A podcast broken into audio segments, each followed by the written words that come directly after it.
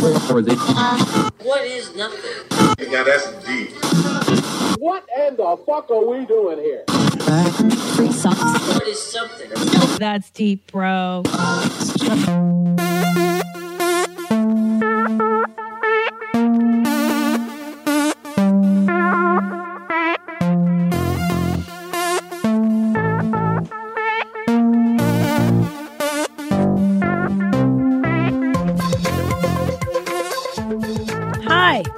Welcome to That's Deep Bro. Serious questions with silly people. I'm your host, Christina Pazsitzky, comedian. Didn't you hate that? Comedian and philosopher. I studied philosophy uh, as an undergraduate, and now I'm bringing you all my favorite ideas. And today is an idea more out of the self help world, but nonetheless, I find a way to tie this into Nietzsche. Can you believe that? Um, topic for today is forgiveness. Oh, forgiveness um, or forgetfulness when Nietzsche discusses it in the genealogy of morals. My guest today is Paul Gilmartin of the Mental Illness Happy Hour. He has a wonderful podcast called the Mental Illness Happy Hour. Um, and he has spent years devoted to the topic of mental illness in a very thoughtful, very helpful way. I highly recommend checking out his show at mentalpod.com. Um, he himself is a an abuse survivor uh, and an incest survivor of his mother. Ugh. And today's topic is how do you begin to forgive that? How do you forgive somebody that's abused you? Um, you know, because the, they tell you you can you can forgive somebody, you can relinquish the bad feelings, but not forgive the action. But how do you separate the two? How do you forgive somebody without kind of pardoning somebody's bad behavior? It's very complicated, but we get into it today and uh, it's it's it's it's quite an episode. You guys are really going to love it. Um, people have emailed requesting that I do the topic of mental illness because of my my mother. She is mentally ill, and I don't you know I don't always talk about specifics, but I I did Paul's show, and there's my episode is there um, on his website on mentalpod.com. So if you want to hear more in in depth about that, uh, that episode is there. Um, so, okay, a little bit of business. If you'd like to sponsor That's Deep Bro, please, I implore you. If you'd shop on Amazon, which you should, because it's the best, please use my banner on That's Deep Bro podcast.com. Just do your shopping as you normally would, but click through my banner, and that way it kicks back some coin to the show. Also, uh, if you want a little lighter show, check out Your Mom's House. It's the other podcast I do with my fantastically funny husband, Tom Segura. And check out my stand up dates. 2015, I put up a bunch of new dates at my new website URL. It's called thousandranch.com. That's thousandranch.com. Two of my favorite salad dressings together, thousandranch.com. You'll find all my 2015 stuff.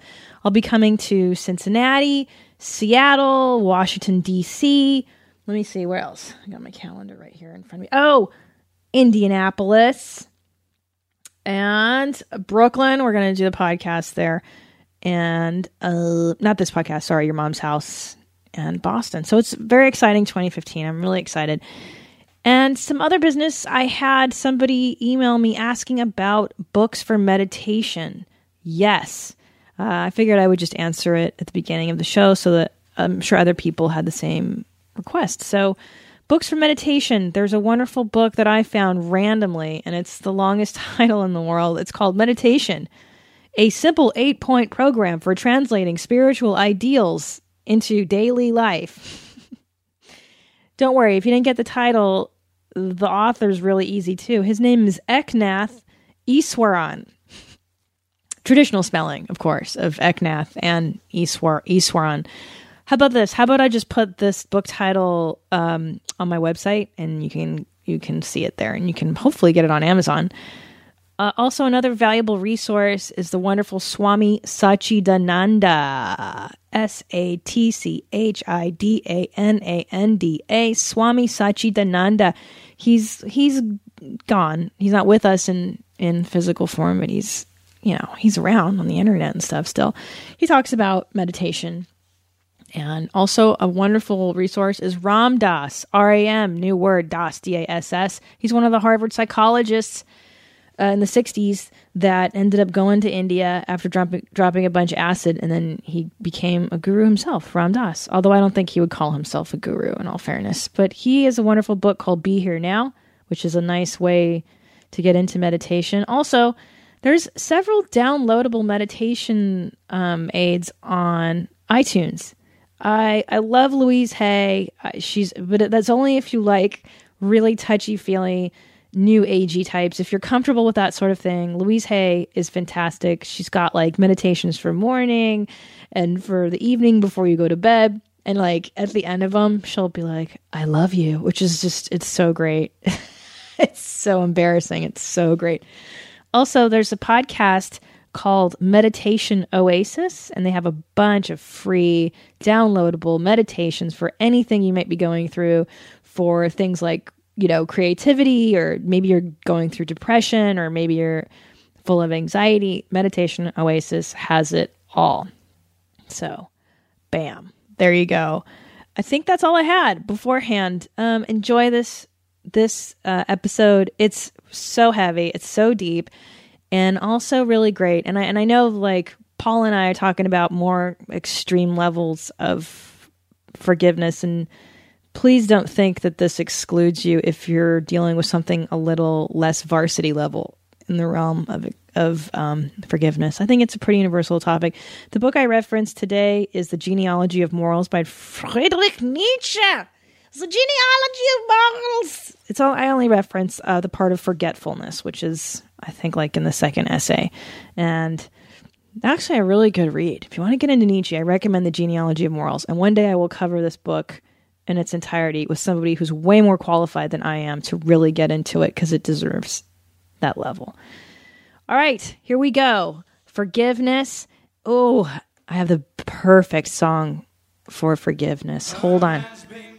We can't start it from the beginning. The Who. You know that song from Rushmore about forgiving. You are forgiven. But you can't start from the beginning, Christina. It's too long. Okay, here we go.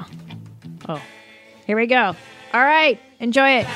Forgiveness. Bang, bang, bang,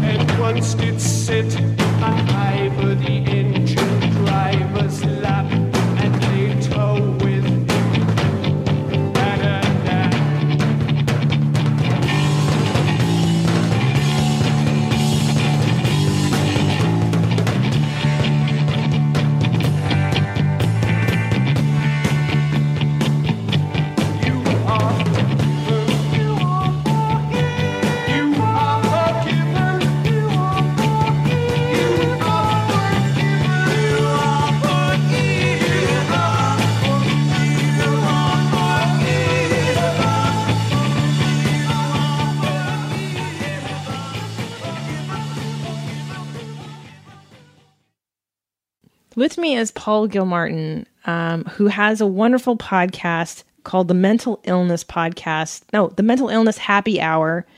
Um, and bas- how long have you been doing the show for? Uh, it will be. I started in March of uh, 2011, so almost four years. That's awesome. And Yeah, and you were a fantastic Oh, guest. thanks. You were one of my favorites. You Oh, really brought you. it. Yeah. well, there's so much crazy in my family. It's it's it was so comforting to, to to talk to you because we both have narcissistic toxic moms.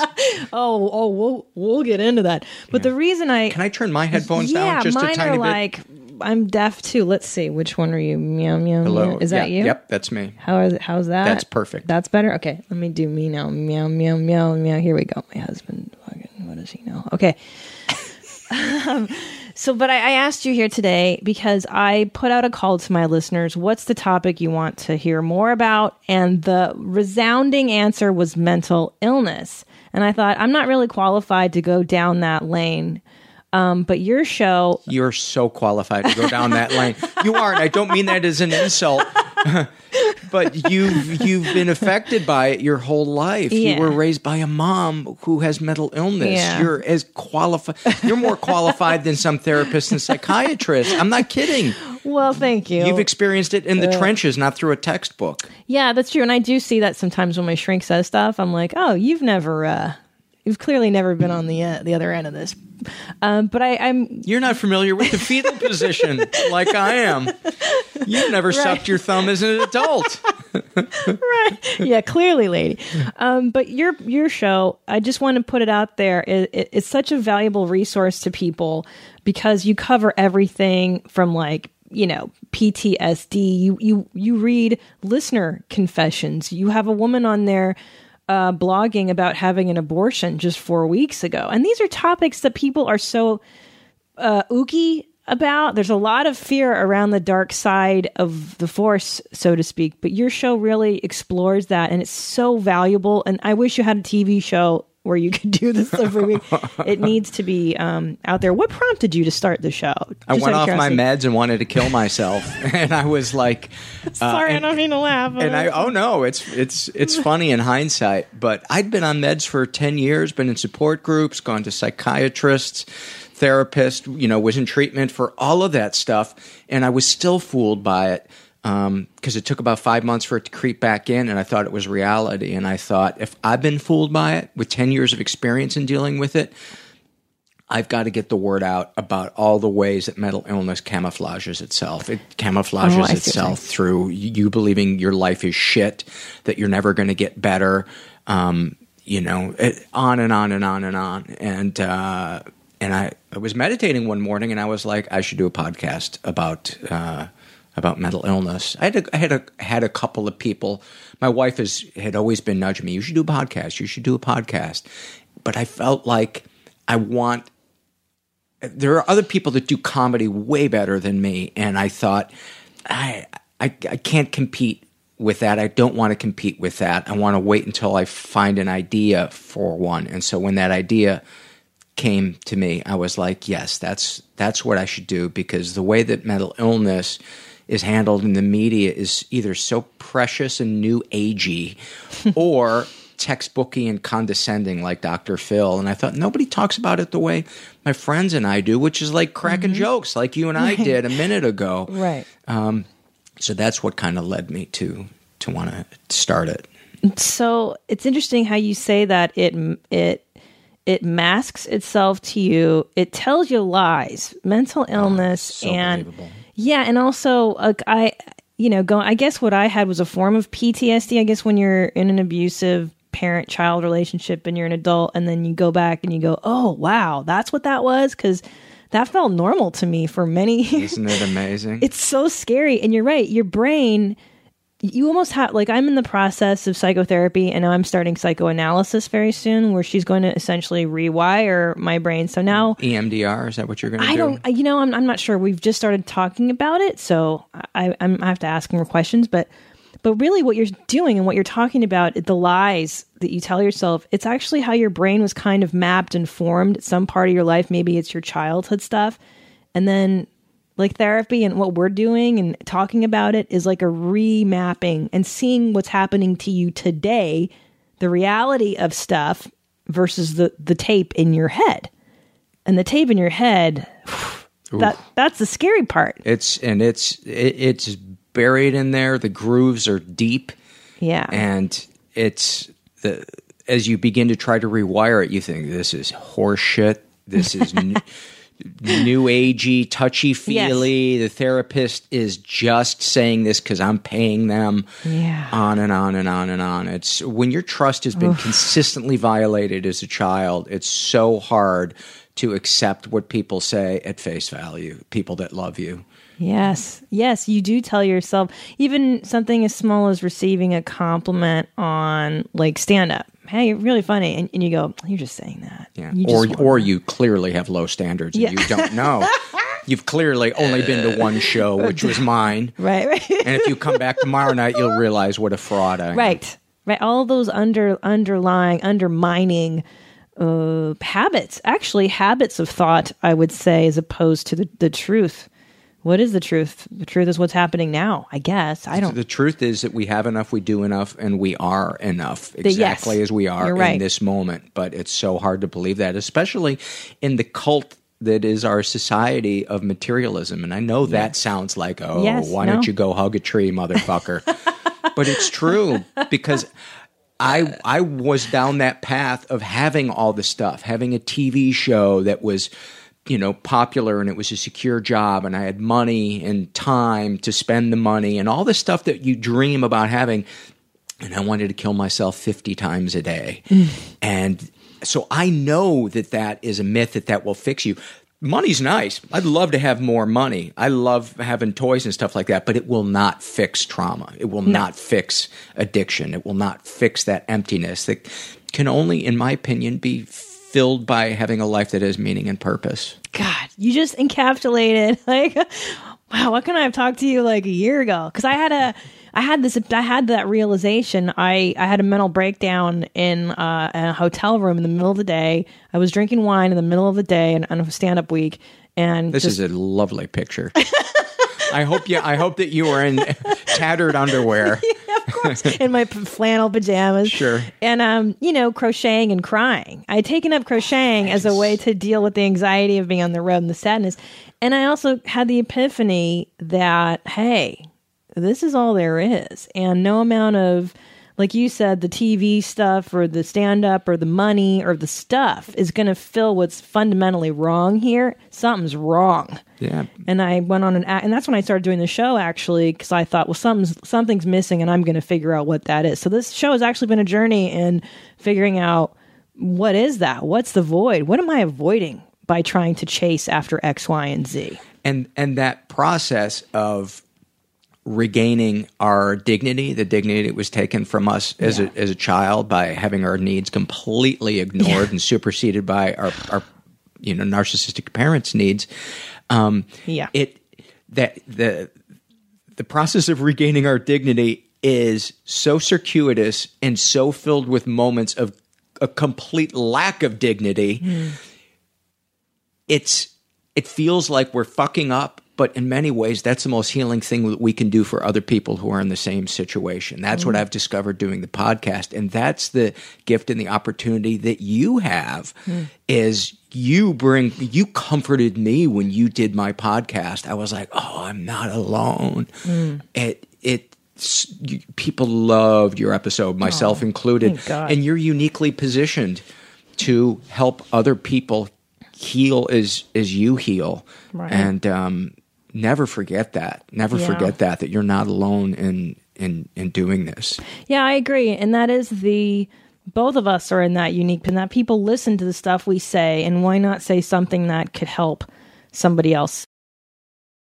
In light of that, uh, this is a philosophy show. Um, so I can't, well, I can't cover mental illness per se as a topic. I thought a nice offshoot of this to tie this into philosophy would be going, uh, going to the subject of forgiveness because that is something philosophers have written about. And one one that comes to mind, my absolute favorite. I love Friedrich Nietzsche. I love. There's a great book called The Genealogy of Morals. Uh, Did you ever read philosophy in college or anything? Oh, okay, yeah, The Genealogy of Morals. It's one of his. You know, big works that people quote, and he's very dramatic and he's not always historically accurate. But Nietzsche's a fun writer.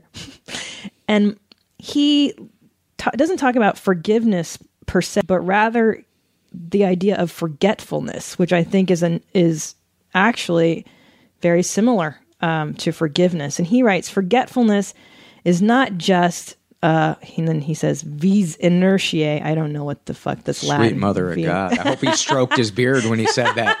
vis inertiae. I don't know what the fuck that means. As superficial people believe, but it is rather an active ability to suppress, positive in the strongest sense of the word, to which we owe the fact that what we simply live through, experience, take in, no more enters our consciousness during digestion than does the thousandfold process which takes place with our physical consumption of food, our so called ingestion. To shut the doors and windows of consciousness for a while, not to be bothered by the noise and battle which our underworld of serviceable organs work with and against each a little piece, a little tabula rasa of consciousness to make room for something new above all for the nobler functions and functionaries for ruling, predicting. But here's what I like about this all that mumbo jumbo a little piece, a little tabula rasa of consciousness to make room for something new. And boy, isn't that the essence of the idea of forgiveness? Tabula rasa means a blank slate, right? It's this idea that you can be a blank slate. And I don't know if any of us are ever born blank slates or if that's possible, but I like, I think that that's actually a pretty realistic interpretation of forgiveness. Now, you, Paul, have been through a lot of shit with your I mean, would you some I don't know, how did we start this discussion? What have you been through and have you been able to find forgiveness in your heart? I, I have. I uh, I'm an incest uh, survivor. My abuser was was my mom. It was covert incest, so uh, a lot of it, it, none of it was um, you know overtly a, an overt sexual act, but it was very sexualizing. It was very consistent. Um, there were no physical boundaries, much like you experienced with with your With mom. my, yeah. Um, my were- my parts were her parts. You got to let me see it. And I was like, yeah, what? That's incest. yeah. Oh, that's cool. I didn't even realize Yeah. that. Okay. Well, yeah, hey. yeah, that is. Um, it's covert incest, but it's Yeah. incest, and uh, even somebody treating you like a spouse when you're a child, uh, that's emotional incest. And the thing that covert, overt, and emotional incest all share in common, and it's the most important part, is that it's telling that child you don't matter, your needs don't matter, and th- that is where the real damage is. It's not about the act per se. The act is a representation of the taking away of our of our human dignity, of our uniqueness, you know, all that stuff that, that needs to be embraced as a child. So um, that that's kind of the big the big pieces of what happened. Um, Well, because what that does, just it eradicates the self, uh, the self of the child, the self of your being, who you are, what your needs are. Am I seen? Am I heard? And these are fundamental needs for every human being. And when they're consistently shit on as a kid, that's when the trouble comes as an adult, as an adolescent, when you're like, oh my, the world doesn't make sense to me. I don't know. the world's not safe. Yeah. Intimacy is next to impossible. I'm still struggling with intimacy. Um, I've been working on it so hard, and, and I'm I'm getting better with it. But there are the ripples of uh, sexual uh, trauma, or just even childhood abandonment, or or indifference. A parent who is indifferent to you is every bit as damaging as the the, the child who was fucked uh, by a parent. Because again, the the message is you don't matter, and I get so many people that listen to the show that are like, they have all the same uh, struggles that somebody who was raped by a parent has, um, or I should say, many of the same ones that they have, but they can't. They have the added hurdle of they can't have compassion for themselves because they feel like they're a baby, an exaggerator. Yeah, they didn't have as, it as bad as somebody else. Right, right. No, what matters is that feeling that you have. You don't. It's not about you know um, making the person who abused you now suffer. It's having compassion for yourself so you can stop suffering. Mm. That's the first hurdle that you need to overcome. And you cannot get to forgiveness without first having compassion for yourself because you can't go to forgiveness intellectually. I tried for fucking years and I had rage at my mm-hmm. mom. And a lot of it was was taken out in misogyny. That's because I couldn't confront her because mm. she was so wily like your mom mm-hmm. um, that I just assumed all women were like my mom, they're manipulative and and I I was just an angry guy. I was a pig, and I was so far from being able to forgive because I still hated who I was. Um, so there there are like these. At least for me, there were these many many things, hurdles that I had to to clear to get to a point where I could forgive my mom. So, but you would say that you are at a point where you have forgiven her. I have I have forgiven my mom, and that's not to say that uh, occasionally anger or sadness doesn't come up around it, or resentment that she is stuck in this childlike place, you know. And but uh, I don't feel hatred towards her. Uh, but to get to that place, I had to cut contact with her. oh yeah. And on the surface, that may sound like, well, then you haven't forgiven her. No, it, it, it doesn't. I had to. I had to. We have to have compassion for others, but not at the expense of compassion for ourselves. Right, and cutting her off is an act of compassion for yourself. Yeah. which is something when you when you have parents like us, uh, you have to learn that, and the only way to do that is unfortunately to cut ties. or give consequences. You know, sometimes Yes. it's not cutting contact for some people, but for me, I tried every fucking permutation that you can. And my wife would say Mm. to me, You try harder to salvage this thing than anybody I've ever seen. And to me, it felt like I was just throwing my mom under the bus. And that those are those Mm. deep grooves that Mm-hmm. Needed to be undone. And it was two, the first two years of cutting contact with her was so incredibly guilt ridden and painful for me. But now in the third year of not talking to her, it's the greatest vacation I've ever had. and I, and I, and I, f- I'm starting to feel stronger and more confident Yes. and to take in other people's love. And it's awesome. And, and I, I feel sorry for her. I feel sorry for her because she's a broken little girl who is so terrified of looking deeply inside of herself. And um, I see her as that little girl, but it's also like a little girl that that you know throws plates at you when you get in the same room with her. So Right. it's like, I love you, little girl, but I'm not walking into that room where you are because I don't want to get hit in the head with Nope.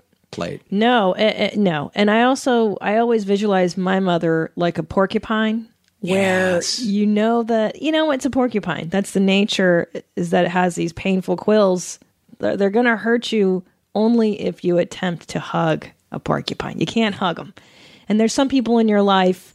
You, you- you're, you're never going to be able to hug. We're never going to be able to have the mommy that we wanted, and it's tragic and it's very sad and I am not quite where you are. Like some days, on a great day, I can see her as a wounded child. I can see she grew up in a communist country in Hungary. Her mother was died. She was her mother died when she was twelve. She was orphaned. Her father was an alcoholic. She was put up for adoption. Like she was, sure she was sexually Uh, abused. most definitely. And there was just like bang, bang, bang, and you can see the cause and effect intellectually. And I'm what you said earlier. I yes, I get it the the anger in me and, and is still there and here's why because my too your father too i'm starting to get mad at him because i go motherfucker Where the fuck were you? yes How do you let? How do you sit Yes. by and listen to your fucking wife want to Yeah. see your child's period? right or just the criticism the constant undermining and now here's the thing i can i can forgive my father because he also came from a tragic horrible upbringing but he was his intent never felt evil the way that my Right. mother's intent was. Like my dad was just kind of a dope about stuff. Like you know why get a babysitter when i can take my kid to the bar? That's kind of the way he was. So i grew up in bars and nightclubs and guess what? Now i work in bars and nightclubs. But that's because Abandoning yourself. right At least you're you're Right, carrying it you're on. fucking you over. Yeah, I'm in charge now. Yeah. Me. Um, But that, but that's just because that's what he knew, and I didn't, and I forgive him, and it's easy for me. I, I get mad at it, but I go, yeah, but he's a dope. He's just a dopey commie. But it's the it's the other one The manipulative one. That's the one that that's feels so that way, and it feels, and I know that they're not supposed to be considered manipulative because they don't know what they're doing. Blah blah blah. It sure feels that way to a kid that it's deliberate. yeah. you know, she would kick me out like you're you're messy. Go live with your father, and she would kick me out of the house when I was eight years old to go live with my dad for three weeks and not return my phone calls to an eight year old. Like really, bitch. That see that still gets me. Your childhood is one of the worst childhoods I've ever. that can't be, Paul. I see. I hear yours, and I hear that. That to Oh, me is I- far worse than what I went through. No. I was never physically sexually violated. you know, other than my mom taking my temperature rectally until I was eight years old. Oh my god. Oh my uh-huh. god. Did you did you hate that? Like, did you know when it was it coming? felt weird. I felt like I was being tricked, you know? And I remember asking her, saying, Why do we still do it this way? Yeah. And and then she would disappear with the thermometer for kind of a long time afterwards. What? Why? What was I, thought, on? well, you know, I'm sure she needed to go, you know, wash it, but it, it just Hmm. felt like her demeanor would change. That's the only part of the sexualization that, um, where I go, you know, that's kind of uh, rapey. most I- definitely. I, I think, but the rest of it, I, I, I always compare to somebody, you know, whose father inserted his penis into them or that to me would be uh, that's why i'm saying i don't feel mine was psychological mostly torture i can handle anything psychologically but that to me would would have killed me do you understand like for some reason that is but, the but you you go to a place where you that thought pops into your head and there was also a um th- there would be reasons that you know my clothes needed to be off that the or for me to be undressed and I would be chided if I wanted to cover up. And when I was about 12 uh, there was a bath that you know she said let's get you in the bathtub because I had hurt my knee. And it just felt again that feeling of you're being tricked Yeah. uh, came up. And I banished the thought because you think you know you it was it's too painful of a truth to to think that that's happening. And I got as I was waiting in the bathtub for her to come in I got turned on and for years I blamed myself. I thought I was the dirty one. Hmm. And it it's you wind up get going to a place that's very numb. And that's the real ripple from sexual abuse that's so hard to heal from.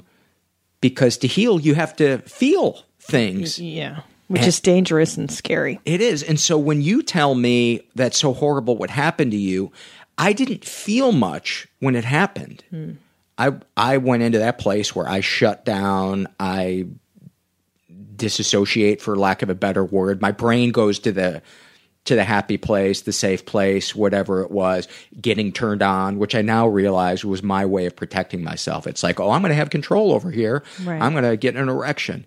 Um, But which is normal, by the way, which is what I've heard and read, is that that's also part of the shame of sexual abuse. Yeah. Is then you flog yourself for being aroused by it, which you're you're physically wired, built to be aroused when somebody stimulates that part. You know what I mean? There's wasn't be- but nothing. because she wasn't uh, touching my genitals. Oh, but- I, I, I felt like that that I must have enjoyed it. But you know, still, even if you just look at the basic facts, you're a 12 year old boy. You're you know on the cusp of puberty, and here's a female, and Yeah, you're you're naked in front of them. But you, whatever. you can't take responsibility for that. yeah, You can't.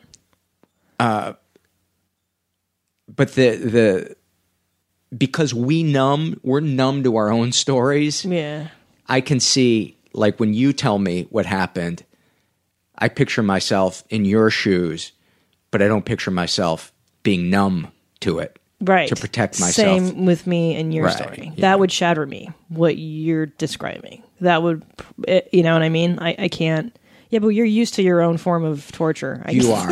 You are. You're, you're used to your own thing. yeah. Yeah. You, plus, you also learn how to cope with your own thing. Like you adapted to your particular situation, your wiring, like Yeah. all those little. The thing that I, the, the ripple that I really fucking hate about it is how it affects your sexuality.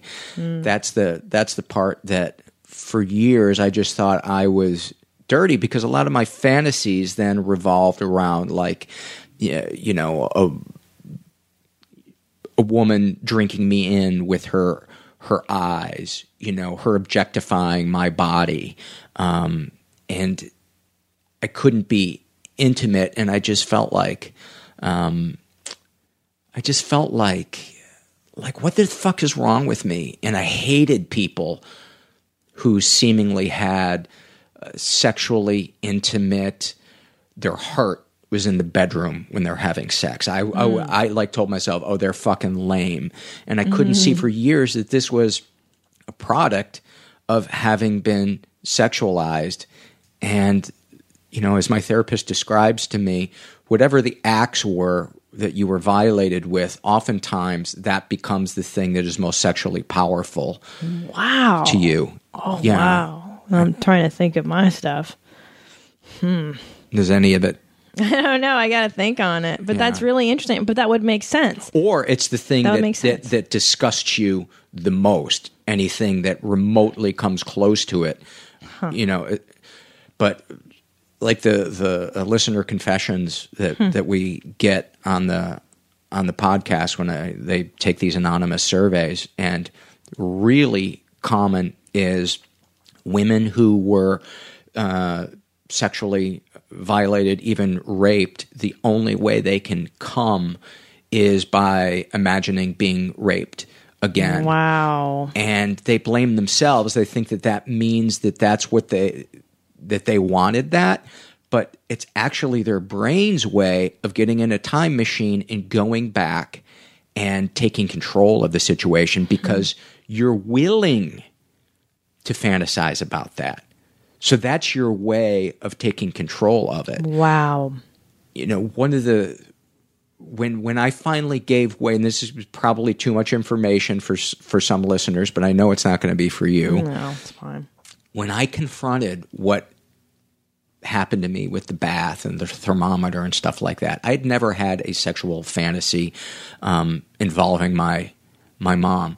But when I finally could see that it was sexual abuse, suddenly my most powerful fantasy was jerking off in front of my mom. And I didn't judge it. I went, okay, this is my Yeah, yeah. brain's way of of dealing with it. And I I- knew that that was my brain's way of dealing with it because the idea of her manipulating me into doing it sickened me, Mm-hmm. made me nauseous. But the idea of me instigating it and manipulating her Oh, how into it was the most arousing thing. Now it's not so much anymore. It's kind of it's kind of gone away. Um, but that is an instance where your brain is trying to take control of a situation. And and I'm proud of the fact that I can talk about that in a way where the shame's not on me because it should never be. but it's not and that's and that's what you learn in in therapy and in talking about this with other people because i had a shame issue too you think well where did this come from? And then you go wait it's not mine. This mm-hmm. isn't mine. And and also the brain is magnificent like you were just saying in its capacity to heal you. And it'll heal you through weird stuff weird dreams weird impulses weird inclinations.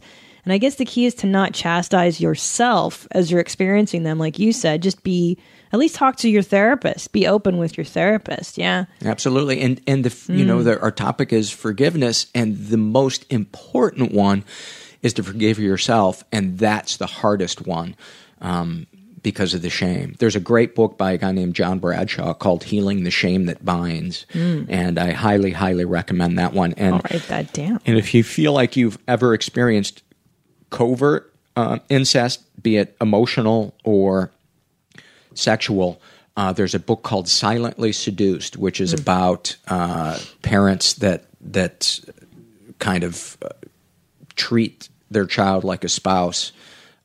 That is a profound book that really, really helped me begin to have compassion for myself.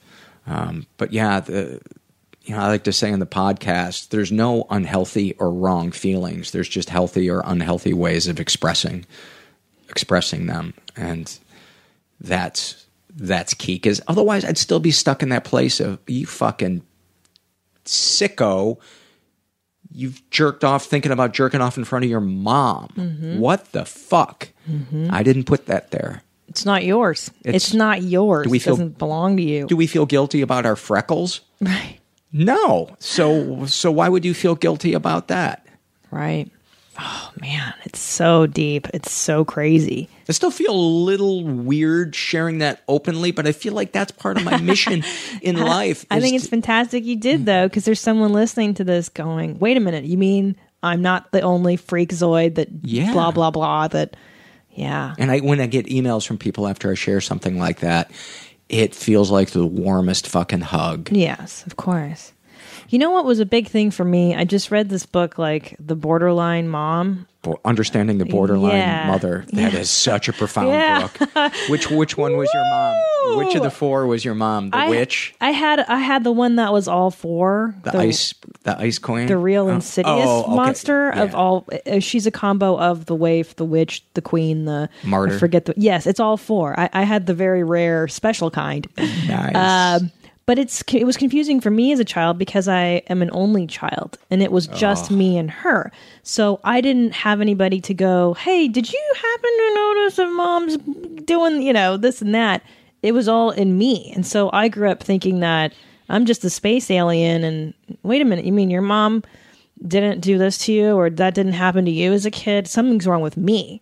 Uh, I think it helps to read books about these things, guys, so that you can check, kind of go, oh, that's that's that's what this is.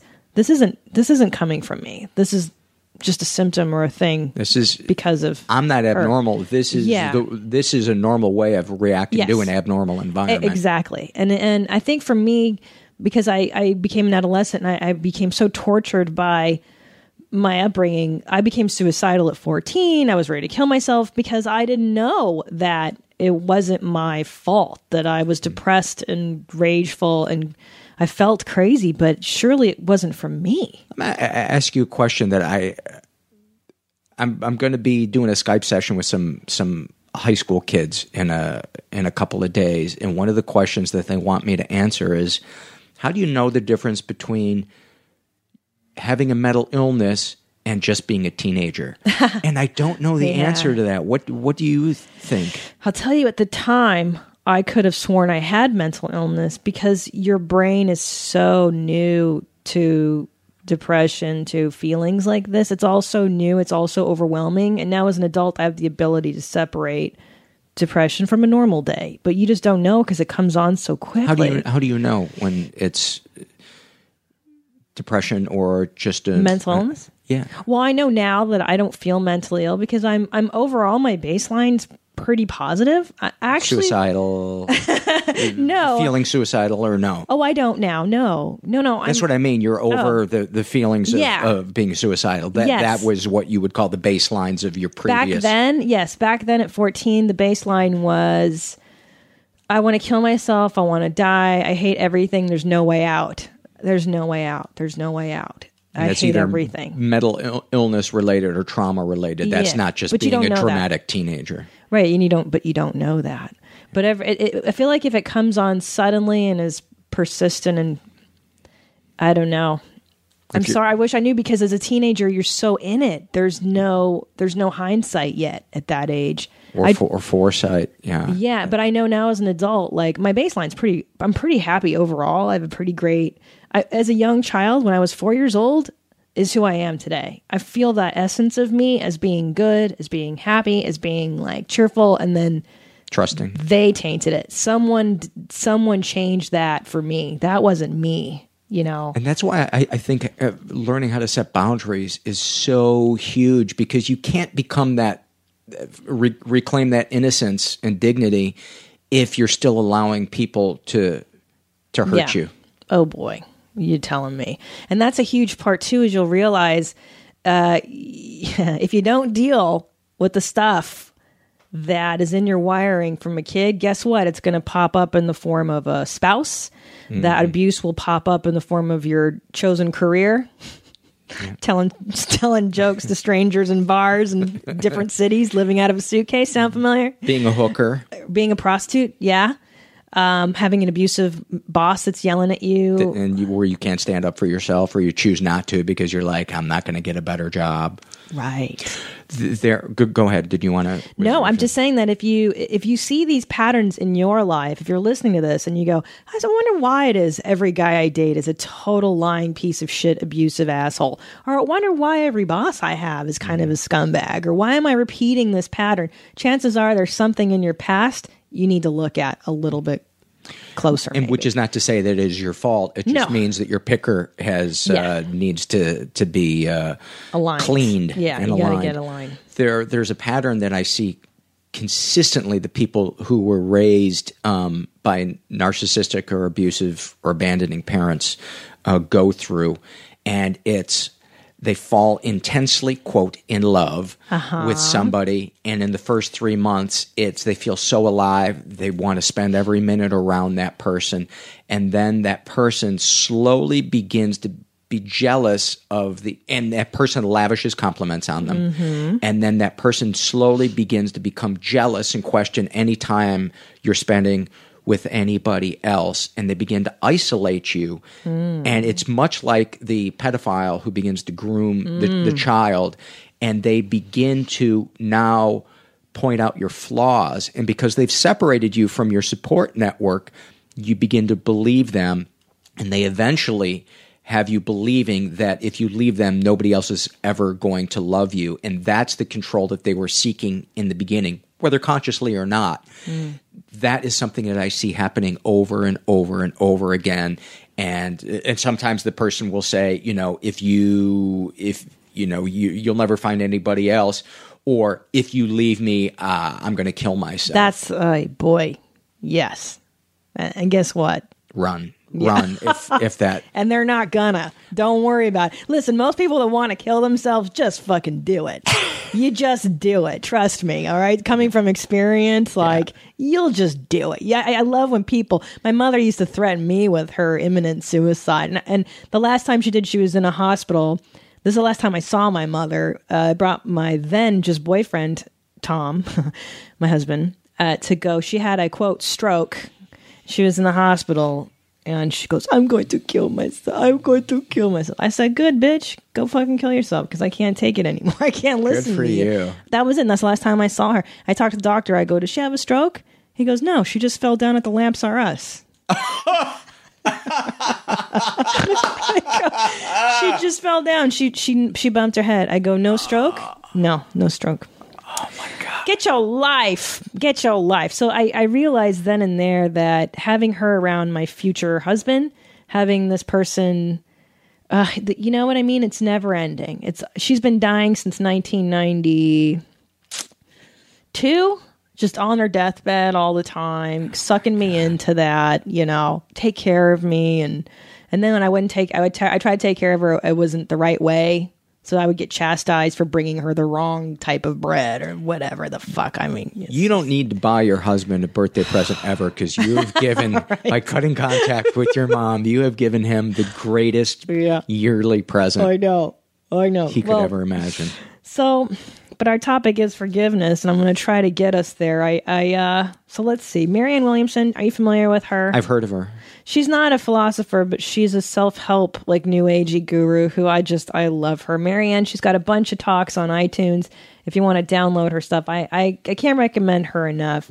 Uh, she she bases her work on a, a book called A Course in Miracles, which is like a mix of psychoanalysis and some Christian spirituality ideas in there. So she says in her book, A Return to Love, that our job is to constantly seek a greater capacity for love and forgiveness within ourselves. We do this through a quote, selective remembering, a conscious decision to remember only loving thoughts and let go of any fearful ones. This is the meaning of forgiveness. Well, that's easier said than done. I was just going to say the same thing. but like what you're doing right now, you How the fuck? you processing the poison that was kind of injected into Yeah. you is the first step and it'll, it will make that possible, but you have to you have to mourn what that little kid didn't get. You have to feel those feelings. You have to unnumb yourself by refraining from the addictions that Yes. that numb yourself out. And it's fucking awful yeah. Um, but it's also beautiful because the the thing is, I began to process that stuff when I would cry afterwards. Instead of still feeling sad, I would feel like uh, something. I would feel lighter, not like all of it was gone, but I would feel a lessening of it, and it comes up in layers. It gets buried in layers, and it's going to come up in layers. But Most definitely. It's so great that you're you're getting ready to go do all of that stuff. Oh, listen, I'm in it, man. I I I realized that I used work as a way to cover up uh, the need to feel things. The, I'm sorry, the the ability to feel stuff. So lately, I've been feeling stuff in therapy and crying and like getting to it. Um, and because I was afraid of of being depressed, I was afraid of feeling the feelings because I got so depressed as a teenager. I was always afraid that if I allowed myself to get sad, I would go down that rabbit hole to 14 years old, suicidal, unable to pull myself out. Because at the time I didn't have the tools. But now it's a different time and space. I'm a grown woman. I'm a 38 year old woman with a, a, a good set of friends, a good spouse, good therapist. It's a different tools. reality and the tools to do it. Yeah. So that's where I'm at. I'm learning. We'll see if I can get to we forgiveness. might have to get you back on the podcast when you're when I've forgiven her. Yeah. Uh, no, I think uh, in the in the middle of it because I I think uh, the listeners, especially the ones who feel stuck, um, love having a guest come on who is in the middle of the shit. Yeah. That's always the scary part. In the shit, man. But go ahead, I interrupted. Mm. No, no. I, I was just um So Marianne hold on. Williams. So Marianne Williamson, and then I have this other crap. Forgiving those who wrong us often helps us move beyond strong negative emotions, which, if allowed to fester, could harm us psychologically and physically. And that to me is really look, why bother forgiving our moms? That's really the point here. Why bother? And it's not, and and here's the problem I have with this whole idea of forgiveness is that they say that you forgive someone to uh, to release this negativity in yourself, right? It's so that you don't go through these shitty feelings to yourself. Now, my problem is they say when you forgive someone, you're not pardoning their bad behavior. You are, however, releasing what your attachment to the negative feelings about their taking behavior, Taking it personally. Taking it personally. You're you're releasing the feeling of taking it personally. which to me is eh, philosophically, causally, and, and it's necessarily connected to pardoning the behavior. How do I forgive someone without pardoning the behavior? To me, those are both linked together. So it's kind it's kind of contradictory in my mind. Logically, I'm saying, how do I forgive her when I I, I cannot without I, I my mind is jumbled. to me, forgiveness is a byproduct that happens from the processing of it and shouldn't be something that is sought. Because I think if you seek to try to forgive somebody, you're going to hit those brick walls because you haven't processed it yet. And you're going to feel even worse about yourself because you won't be able yet to truly feel forgiveness for them. You can intellectually say, Yeah, I forgive them. I know that they were fucked up. But it's the feelings that you need to purge.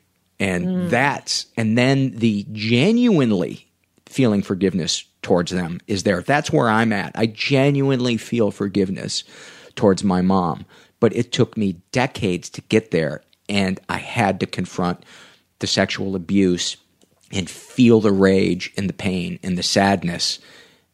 And on the other side of that, the byproduct was is that I felt forgiveness for for her. Hmm. Yeah, I'm comfortable with rage. I've been angry since I was 13.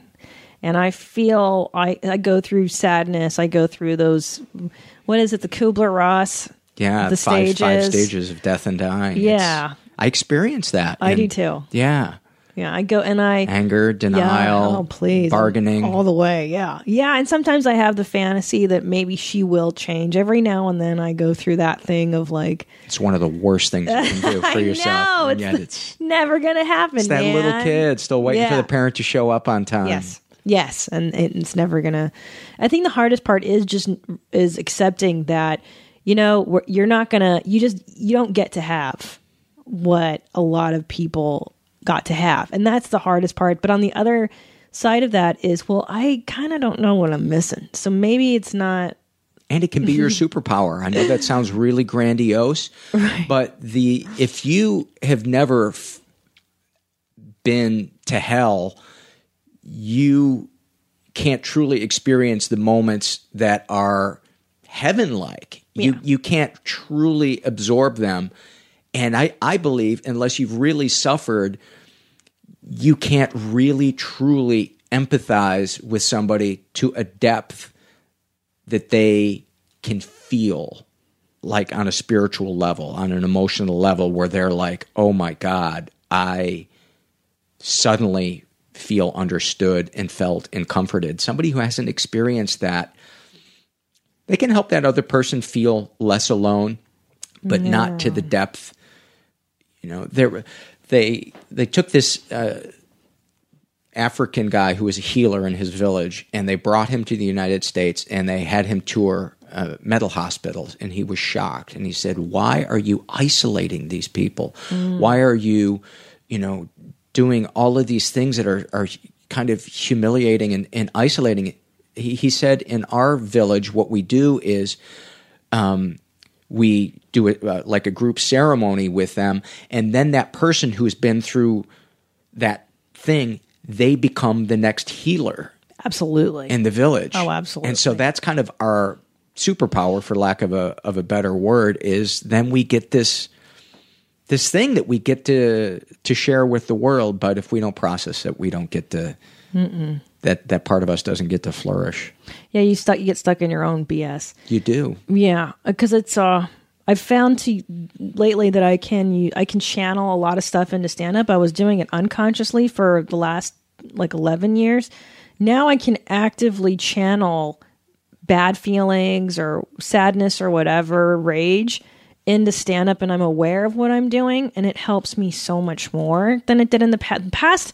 my motivations for doing stand up were vastly different, you know. And now I just go, "Oh, but it's my it's my job and I can also channel this ugly part, these bad parts into something cool and and hopefully people will pick it up and and enjoy it and like it and I can share. I can get out of my own ego too. Yes, Which and- is huge to give. And as an artist, uh, I think we find that the more we process that stuff, the bigger a palette we have Yeah. to make our art because Yeah. it's not just coming from rage and resentment and fuck the world and Yes, I've been dealt a shit hand. Yeah, and victim victim uh, mentality, and I and it's natural. I, I'm I don't blame myself or anybody else when you get into that whole thing of like this was done to me. This is my story, and and it's really easy. And that's a phase that needs to be gone through. Yes. And, and felt and, you know, Yes. embraced. because that that's normal and then you go oh i can take responsibility for this i can now change this i can now i can now forgive And I think that's why support groups are so awesome is because you get a chance to help somebody who has a, an experience similar to yours. And that helps. That's the, for me, that was the biggest thing to help me get out of victim mode because I realized this isn't about me. This is about me connecting to the world in a way that has meaning and purpose. yeah okay so do you ever listen to dr laura I Can't, I can't stand her. i know i know and i But every couldn't- once in a while, something will come out of her mouth where Yes. I'm like, absolutely. Well, can, absolutely. can I tell you? I started listening to her on in the in the car on like XM Mm-hmm. radio, and at first I was like, "This is the hateful mother. She's the angry mom," and that's why I'm attracted and simultaneously repelled by her because she's harsh the way my mother is. So it feels normal, feels good in a weird way. But she, I do like some of the stuff she says. I don't agree with her stuff that she says about gays or the women's movement. It's ridiculous. Uh, but she talks about if you want to help yourself, the best way is to help other people. And that sounds really base and really silly and banal, but it's the absolute truth because you're getting out of me, my story, my And when you and it's something small, like some days I'll come home and I'll go, "What does Tom want? What would make my husband happy today? What would what can I do?" Uh, I, I noticed so and so was bummed out today. What can I do to make that person's day a little nicer? Complimenting somebody in Yeah. line in front of you and coffee. That's what I. I that's Oh, one of my good. favorite things to do. Oh, you know, returning your shopping cart, using your turn signal. You know, these are all ways to to bring just little bits of uh, good to to the world. That it doesn't have to be grandiose. You don't have to join the fucking Peace Corps. No, no, but in in doing that, you the extension of giving uh, love and doing positive things makes you better. I don't know how that works. I don't know, but I like it. to me, I'm that's. God. I- That- yeah. that- that is. I don't believe in a dude with a beard, but I believe in love and positive energy, and Yeah. it's always there. It's just whether or not it's like electricity. Do we want to plug? Our, we're like lamps. Do we want to plug our it in to be Yes. what we're truly meant to be? Otherwise, we're just decoration. For sure, man. Oh, I like that. So forgiveness. Um, are there unforgivable acts? I mean, look at something, some something. Well, child abuse and molestation. We've kind of covered that, and apparently, if you've suffered as a victim of that, you can forgive your abuser. What about the Nazis? What about? Do we forgive? They put on a nice parade. Everybody overlooks that. Hitler was a go-getter. Say what you will about him. he did more before noon That's true. than I do all day. and they did have cool outfits. I like their aesthetic. They were orderly. The trains ran on time. I enjoy a crisp salute. Although I got to say, most of those guys, Crisp. most of those guys, that. if they were alive, would have serious shoulder problems. You think so? Yeah, that's uh, that salute, salute? is not that's not meant for older people. that is not an old person salute style salute. they would have started doing it from the hip, you know, just a little kind of gimpy, almost like it's coming from their pocket. Right. Little, you know, uh, Hitler. Heil Hitler. because that, that is one form of evil like i don't know about you but every time a nazi documentary comes on i it's as if it's the first time i've seen it it never ceases to horrify me Well, you also have a connection. Uh, Well, i'm a nazi yes to. Uh, Yeah, No, but i hate you- the jews no you- but your where your mother came from was Yes. affected by. I mean, all of us certainly were affected by World War II. Everybody, Yeah. even in countries that didn't fight in World War II. Um, but I think you having a mother who came from Europe is probably oh boy more. Well, yeah, Eastern. So, all, all my whole family's from that region, from Hungary, Yugoslavia. My father was born in uh, Bavaria, so East Germans, and uh, my grandmother told me that they knew what was going on. They were living in Germany. Everybody knew that the Germans were exterminating the Jews, and she goes, "I knew it because I could smell the bodies being Oh, burned so in the air, and we didn't do anything about it. And they, everybody, kind of uh, turned their backs on that, and they knew it. Yeah, I think it's the trauma of wartime. I think, I think I'm going through the residual trauma of, of uh, you know, two or three generations getting screwed over by war. You have the Russians screwing us over in Hungary, the the, uh, the Germans. So yeah, lots of trauma, lots of people who weren't entitled to their feelings for generation after generation. I'm blessed enough to be in this country to afford a wonderful therapist and have a life where I I have the leisure to sit around and think these thoughts. This is new in my bloodline. So, I'm the first of of the line. You know the the one that I have the hardest one with these days is uh, homophobia and transgender phobia. Um, it it's it's so unnecessary. Yeah, it's You a know I weird mean? one. It's so weird It's to me. so you know all of that you, you said you know is any of this stuff forgivable i believe individual people can be forgiven um, i don't believe acts are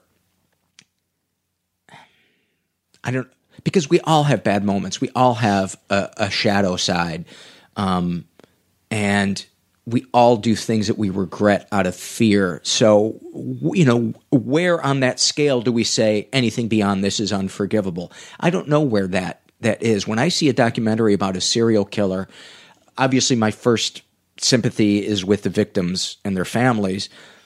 but I feel compassion for that person because I'm a recovering addict and I know what it's like to say, I'm not going to drink tonight. I'm not mm. going to get loaded. And then I find myself hammered, um, or I used to find myself hammered at midnight, driving 105 down the 405, weaving in and out of cars like it's a video game, not caring if I kill myself or somebody else. So, how can I judge a serial killer? My thing, just thank God, was alcohol Right. his or her thing is so much fucking worse. But I understand powerlessness and compulsion. So uh, I don't, I, I think forgettable, no.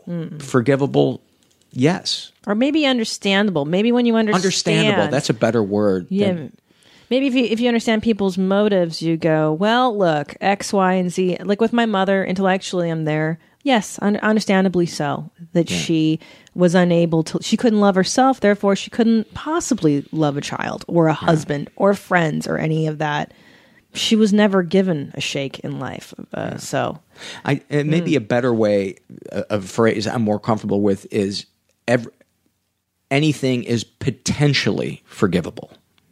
Potentially forgivable. I like that one. Because I've never, I, I didn't experience being in a concentration camp. So for who am I to say, you know, that that goes under the category of uh, forgivable. Man, you know, you talked. I've read so many books from Holocaust survivors, or you just watch these documentaries, and so many these these people, so many of the survivors are able to, To forgive. forgive. their captors. and those are the ones that have healthier lives that flourish Yeah. that are able to then appreciate the good that is in their lives I agree with that. I do think a certain level of uh, resiliency will make you a happier person. I do know because I grew up with such hard knocks parents that like a lot of shit doesn't phase me that phases a lot of people, and that that might be the the rainbow of of my childhood is that yeah come on that that ain't nothing you ain't seen shit like you know let's get into it come on but anyway, so here's a great quote. I love this. I, I love Dr. Laura books too. Okay. I know it sounds corny, but I read everything. There's a great book she uh, wrote called, it's called like Bad Childhood, uh, Good Adulthood or something corny like that. I really, I liked it because it really breaks it down for you. So Dr. Laura says a useful definition of forgiveness involves you renouncing, you renouncing anger or resentment against that person, but does, it doesn't excuse or pardon them for their harmful actions, nor does it require you to stay involved with them in any concrete way. I believe that forgiveness does not require forgetting the wrongs against you or others. It should not absolve them from their guilt nor from the appropriate consequences, but it does require you to move beyond certain emotions like humiliation, grief, resentment, rage, and so forth. Your forgiveness is not for their sake, it is for yours. It becomes a commitment to your own well being.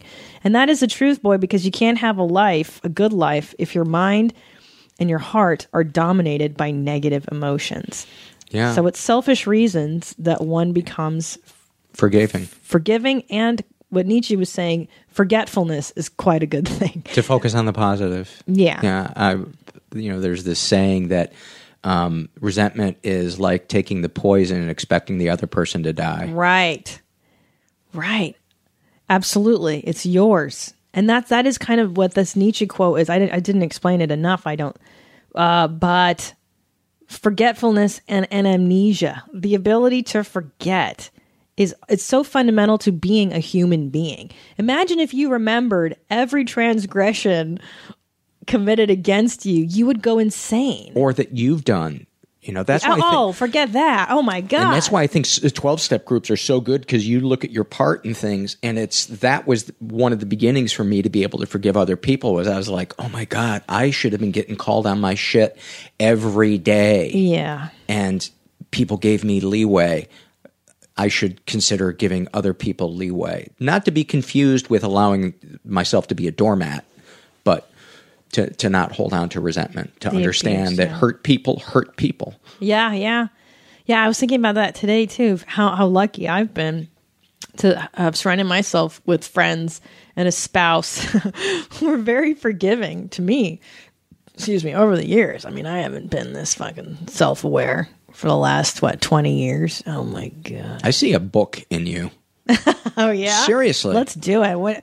I'll write about my crazy mom. I have to get way more famous, and then I can s get on Oprah and Or maybe stuff. that'll be the thing that makes you famous. I don't know. I'm I'm so not there yet. God, you know. maybe, maybe we should co co write a book about inappropriate moms. Or 'cause shitty that's- moms. Because that's what that's. I feel like moms get away with more stuff because a they have access to their children's bodies. They they are gen- genuinely more intimate, but there's it's also easier because abusers it, it's easier for them to do what they do because one of the things that abusers do is they will try to keep what they're doing underneath the radar and there's oh, nobody Oh, it's easier yes. for than than moms and they also do a lot of good stuff for us too because we're around them so much and they tend to even the bad ones tend to have a an occasional nurturing side not all of them Mm. Yeah. Yeah. Not your mom. No, I'll tell you what. Okay. Now, every now and then, there was a. That's the thing too that gets you hooked as a kid is that you see glimmers of normalcy, and so you go, "Oh, maybe Cling to that. Yeah, maybe this is this day will be different. Maybe she's normal." And then no, the demon. Uh, what was really insidious about my mom is that she was able to fool people into thinking she was the life of the party. And I'll tell you, my mother is a beautiful woman. She's gorgeous, blonde hair, blue eyes, huge cans, you know, petite. She looks like Zsa Zsa Gabor, gorgeous Hungarian lady. Uh, and what a personality. When she wanted to turn it on, she was the life of the party. My mother is really funny, can deliver a line and the sarcasm and the look, and uh she's very theatrical. And so a a lot of my friends would be like, "Oh, your mom's like so cool. She's the coolest." And I remember going like, "Eh, not so much. Why don't what- come that's home with us?" exactly what people would say, and that's textbook narcissism. Oh, baboo. Yeah. I mean, yeah. Come on, come on, come on, come on. That's the fucking worst. Ugh. And and I have some of those qualities. You know, Yes. there's nobody that I'm um, meaner to than the people that love me. There's Mm-hmm. nobody that I withhold love from more, or I'm harder on. That's a that's a better way because I, I don't consider myself mean anymore. But I can be really withholding from the people that love me because I care deeply about what even strangers think about me. And that's very similar to my mom in a lot of ways. And that has helped me forgive her is to see that I can be two faced sometimes. That, you know, I said to my wife sometimes, or I said to her one time, um, not too long ago, I said, God, I'm so sorry, you know, about that thing where I was I was hard on you. It, it occurred to me that if I was reading your situation as a survey on my show, I would have had so much compassion for you. But as your husband, in that moment, I had no compassion for you, and I'm so sorry. And she, she said, I thought the same thing to myself that if if this were a survey from one of your listeners, I'd have gotten compassion for you. Wow. And I realized that's so much like so much like my mom because everybody fucking loves my mom. Don't you hate that? That was the hard part. But it's also, uh, I find that, uh, yes, I'm harder on people like my husband sometimes, but it's the fear, at least in the past, it was the fear of losing him. Now I see that. Now I go, yeah, it's because I'm terrified of losing what I have now. My life is way better than it was growing up, and I'm so afraid of like, oh my God, what if, what if this all goes away? And, you know, I'm dealing with that too. You can't control anything. And, and in worrying about it, you'll actively create the scenario that actually gets rid of people. So I've learned all that. Uh, I try to look through love and compassion. That is the key is, is love first and compassion for yourself and for others. That is the huge one, man. and start with compassion for yourself and then the compassion Yes. for others will will come and i believe forgiveness will be a byproduct but don't worry anybody out there struggling with forgiveness put it aside for right now Yeah. Hmm. put it aside process the pain process the sadness process the rage Hmm. with a mental health professional or support group Yeah, get into counseling. I, I mean that for anybody listening, just do it. Find there's people on sliding scales. There's all kinds of help, and I know some Google of you. Lofi therapy There you the name go. of your town or city. You can call 211 and uh, find out what uh, maybe even free things are available in your area. If you've ever been the victim of uh, uh, sexual trauma, um, uh, call uh, go to the Rape and Incest National Network, uh, R A I N N dot org. You can uh, often get free counseling from them, even if it was something uh, that happened uh, 30 years ago. Yes, I heard you saying that to Lauren Ashley Bishop.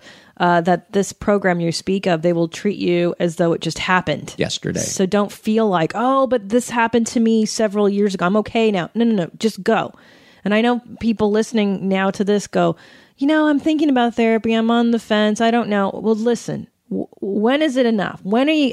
How much anxiety are you going to feel? How many? Don't let years of your life go away. I remember feeling so so full of anxiety and depression for for years before I got my ass on that couch, and I my only regret is that I didn't start sooner. You know, I wasn't ready for it, obviously. But that anxiety, that low grade depression, that feeling that you have inside of you that maybe something isn't 100%, listen to that. Honor it. Just go talk to somebody. and there's going to be many times that you don't want to go to therapy. Yeah. And you can't wait for the session to end. Yeah. But it's like the gym.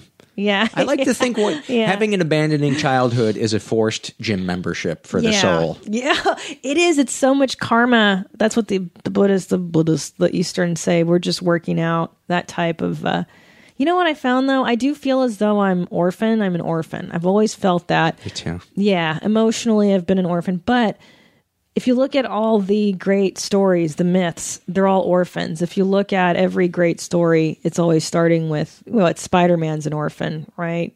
A lot of the best artists. orphaned. Yeah. Uh, and in a way, that's a positive thing because I get to build who I am. I get to recreate my story. I get to create actively who I want to be.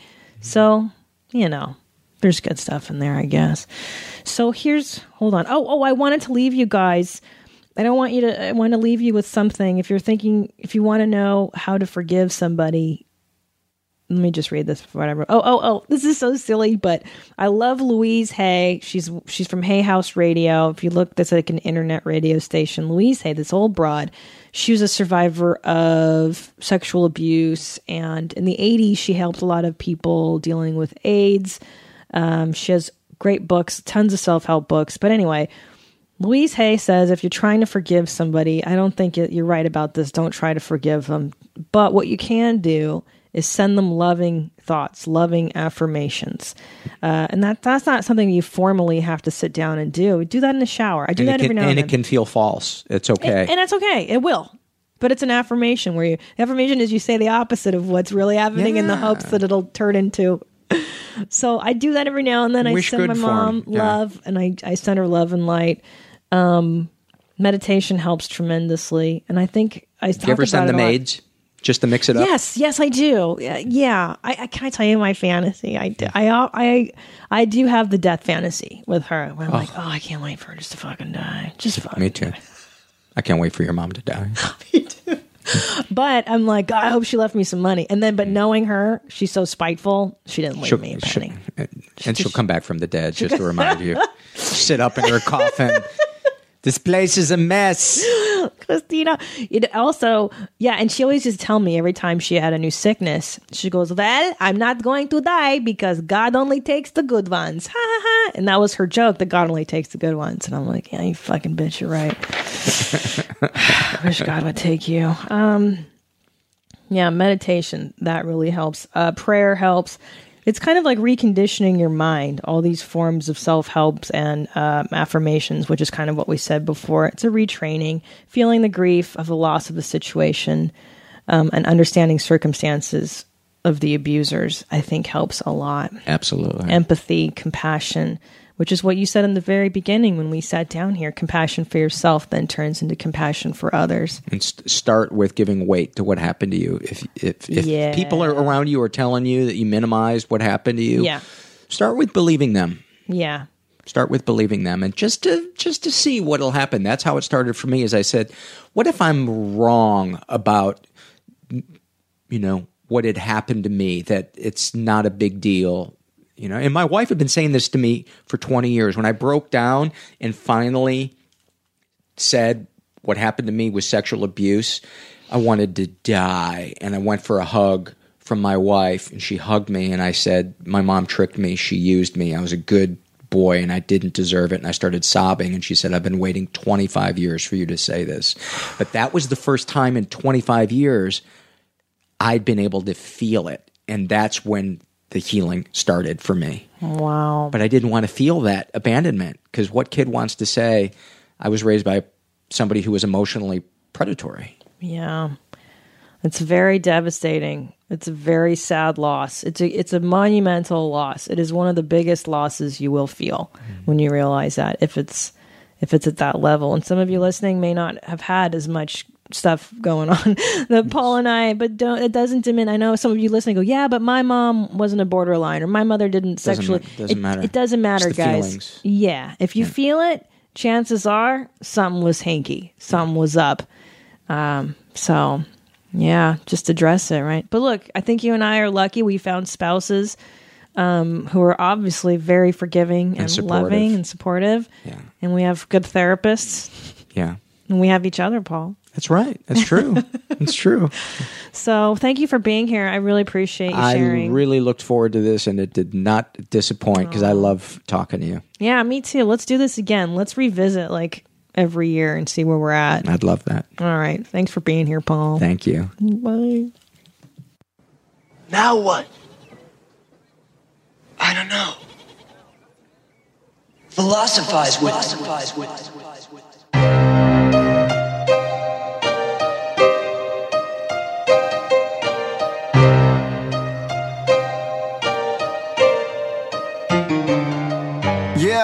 it's Christina P, aka Miss Jeans. This ain't your mom's house, it's a different theme. Gotta be critically thinking. Like you caught up at a cocktail party, odd thoughts start to sink in. John Locke, or was it Socrates? Aristotle or Plato, maybe Hippocrates. Got us talking all properly, topically. Just a comedian discussing these philosophies. Serious questions, silly people. What's that? What's that? That's deep, bro. It is the ultimate metaphor for life. And you know what that is? What? That's deep, bro. That's deep, bro.